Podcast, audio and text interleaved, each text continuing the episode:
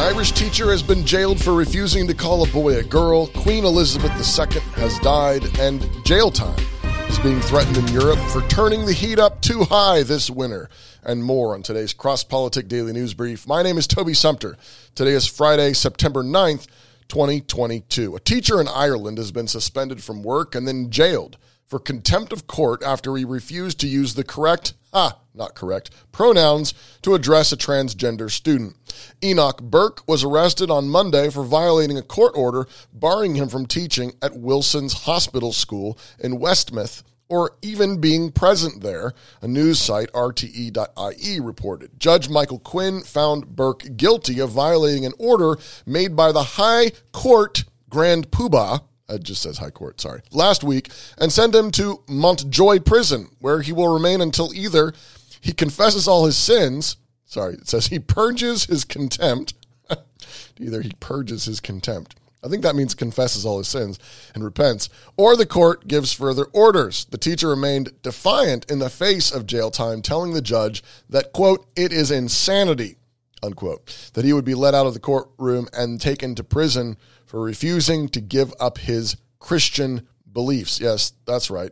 This young man is a Christian.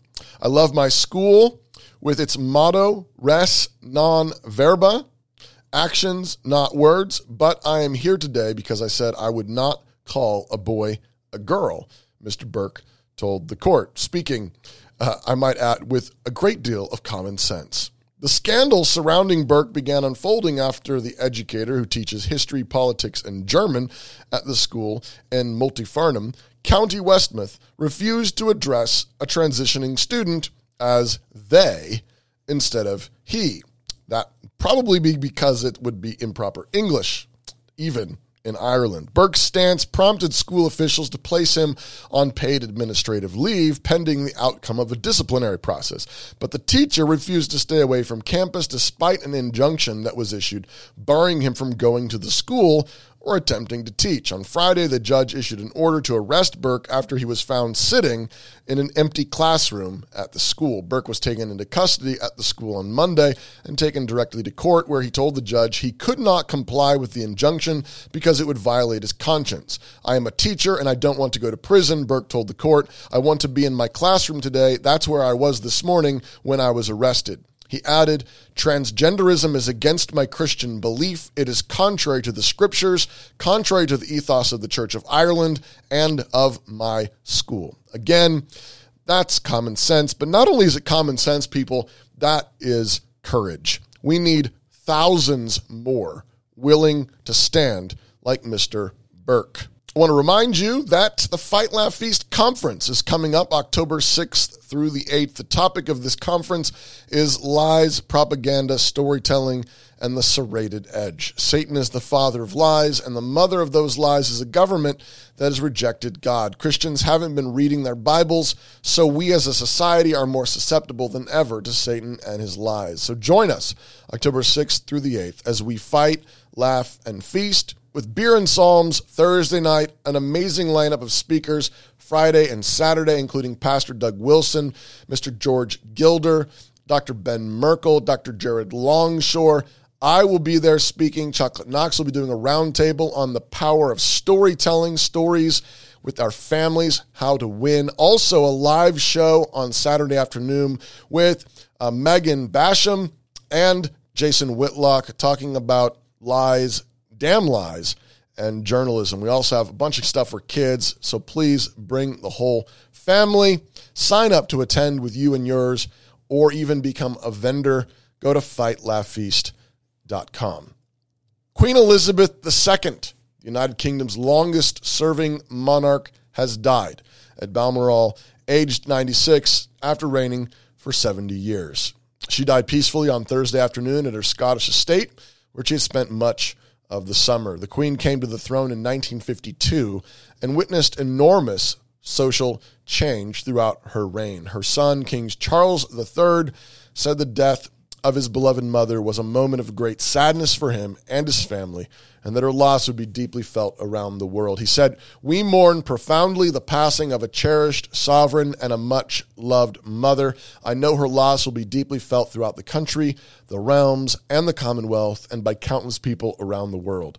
During the coming period of mourning, he said, he and his family would be comforted and sustained by our knowledge of the respect and deep affection in which the Queen was so widely held. The King and his wife, Camilla, now Queen Consort, will return to London on Friday, Buckingham Palace said. Senior royals had gathered at Balmoral after the Queen's doctors became concerned about her health earlier in the day. All the Queen's children had traveled there near Aberdeen after doctors placed the Queen under medical supervision. Her grandson and now heir to the throne, Prince William, and his brother, Prince Harry, also gathered there. Prime Minister Liz Truss, who was appointed by the Queen just on Tuesday, the 15th Prime Minister to be appointed or to serve during the Queen's tenure, said the monarch was the rock on which modern Britain was built, who had provided us with the stability and strength that we needed. Speaking about the new king, she said, "We offer him our loyalty and devotion,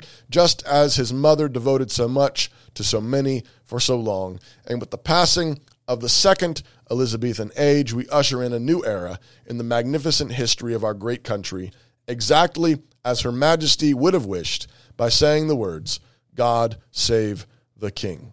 Meanwhile, earlier on Thursday morning, Miss Uju Anya, critical race theorist at Carnegie Mellon University, tweeted these horrendous words, quote, "I heard the chief monarch of a thieving, raping, genocidal empire is finally dying. May her pain be excruciating," unquote. Twitter, of course, to their credit, did delete that tweet as violating its rules. They do have something of a conscience, I guess. But in a follow-up tweet, she wrote these words, quote, again, this is Miss Uju Anya, critical race theorist at Carnegie Mellon University. She wrote this in a follow-up tweet, quote, "If anyone expects me to express anything but disdain for the monarch who supervised a government that sponsored the genocide that massacred and displaced half my family and the consequences of which those alive today are still trying to overcome, you can keep wishing upon a star," unquote. Another tweet insists that Queen Elizabeth was not a remnant of colonial times, but an active participant in colonialism. Quote, "She actively tried to stop independence movements, and she tried to keep newly independent colonies from leaving the Commonwealth. The evil she did was enough," unquote. A video is linked also in that tweet to an elderly Kenyan woman who says she was tortured with axes by British soldiers during Kenya's struggle for independence from British colonial rule. The woman in the video demands that Elizabeth pay her back for what was done to her. Uju Anya writes so-called anti-racist curriculum for public schools, as well as diversity, equity, and inclusion training materials. I'm sure her work is doing a whole lot of good in our society, except not really. The simple point I want to make here by pointing this out is that this is a great example of how critical race theory is not helping anyone at all. Let's grant the possibility that the history is being presented accurately here. I suspect that there might be quite a bit more to it than is being presented, but let's just grant it, just for the sake of argument. You cannot build families, cultures, or nations on this kind of exacting, revengeful demand for justice. You cannot get it. It's not possible. And it's not possible for at least two reasons, at least. First, you can't quantify the damage and harm and hurt. Can you put that woman's tears in a bottle and measure them out? When would it be enough? When would Elizabeth have paid enough for those sins? It would never be enough. The harm that's done to immortal souls made in the image of God really does add up. It's infinite. You can't add it up. And second, the second problem is, what standard would you use to measure anyway? By what standard? What is justice? What is equity? What is a retribution? If you appeal to Darwin, you just threw away any notion of a standard. There's no standard that comes from chaos. There's no standard that comes from evolution. If you appeal to Marx, then you're only appealing to a momentary revolution. You're condemned to eternal blood feuding. Since once this oppressed class gets put in charge, they will no doubt oppress the previously ruling class, and we will just play seesaw with revenge and wrath. You need a living God. The only way out of this is the blood of Jesus. The only way out of this tailspin of feuding bitterness and rage and spite and hate is through the forgiveness of Christ. This is true for England, America, Kenya, and all the nations of the earth. There will be blood. The only question is whose blood, and will it be efficacious blood, or is it the kind of blood that only demands more blood? The blood of Jesus is efficacious because it actually takes away sin and guilt. It actually allows you to lay down your arms, lay down your vengeance, and forgive. May Uju Anya, the people of Kenya, and all the people of the world find peace in the cross of Christ. As the Queen herself once said, history teaches us that we need saving from ourselves, from our recklessness or our greed. God sent into the world neither a philosopher or a general, but a savior with the power to forgive. Rest in peace, Queen Elizabeth.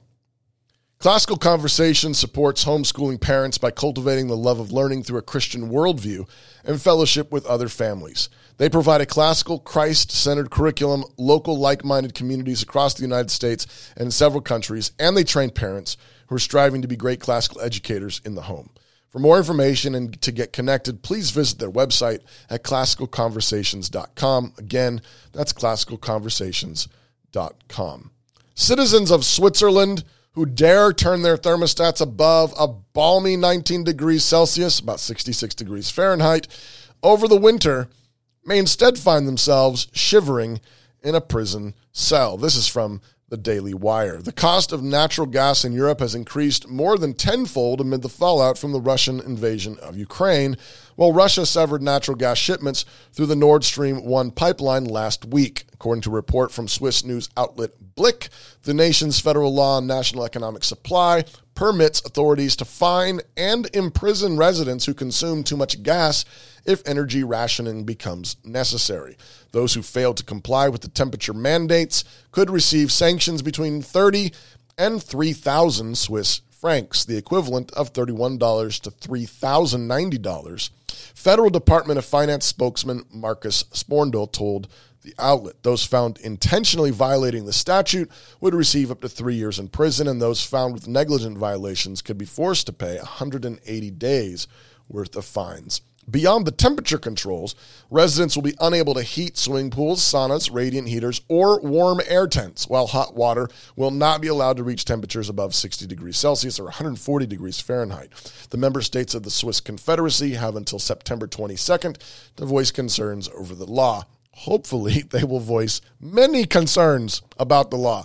In the United States, a heat wave that has threatened power supplies in California led utility company Xcel Energy to lock thermostats of 22,000 people in Colorado at 78 degrees Fahrenheit in the interest of protecting grid capacity. The residents had previously opted into an incentive program that let the firm, quote, ease the strain on the electrical grid during the hottest summer days. How's that working out for you people? The European Union has adopted the official policy of becoming, quote, a climate-neutral society by 2050 in accordance with the European Green Deal and the Paris Agreement. Yeah, how's that going? Citing the failure of hydropower facilities amid drought conditions, European Commission President Ursula von der Leyen likewise proposed a, quote, mandatory target for reducing usage in the European Union, of which Switzerland is not a member. If you look at the cost of electricity, there are peak demands, and this is what is expensive because in these peak demands, the expensive gas comes into the market, she commented on Wednesday. So what we have to do is flatten the curve and avoid the peak demands. We will propose a mandatory target for reducing the electricity use at peak hours. Did you hear that? She said flatten the curve. Flatten the curve. Where have we heard that language before? Yeah. Right, not too long ago. I think they're getting ready for another round of it. We've got mandates, thermostat mandates, and we've got flatten the curve. Run away, people. Tell your leaders now you don't want any of that. No, thank you. Looking to move to Moscow? Christchurch in Moscow, Idaho is hiring a full-time events coordinator to plan and manage all events for our various ministries. Coordinators have to understand what it takes to make sure the logistics work out for our growing ministries, keep everything within the allocated budget, and ensure that the event itself is carried out smoothly. For more information, please contact Carson Sensing at csensing@christkirk, that's Christ, Kirk.com, if you're interested in applying. The Psalm of the Day, okay, it's another hymn, but you know, it's psalm-like. It's I Know That My Redeemer Lives. This is a rendition that was put together particularly for the Bible Reading Challenge that just kicked off this last week. To the Word. You can find more information about that on the Christchurch website. It's a 9-month Bible reading program, and we kicked it off with this new favorite hymn, I Know That My Redeemer Lives. I know that my Redeemer lives. Glory, hallelujah. What comfort this assurance gives. Glory, hallelujah. Shout and pray on when gaining ground. Glory, hallelujah. The dead's alive and the lost is found. Glory, hallelujah. He lives who once was dead. Glory.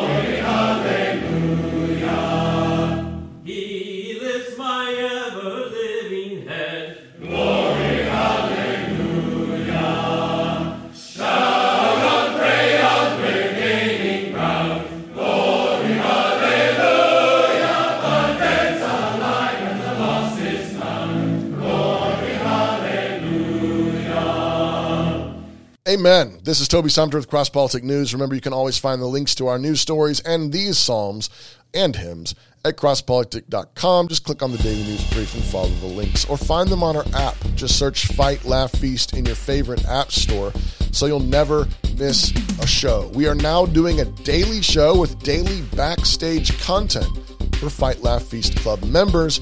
Join today, and remember, you get access to the backstage as well as $100 discount for the Fight Laugh Feast Conference coming up in Knoxville, Tennessee, October 6th through the 8th. Hope to see you there, and have a great weekend.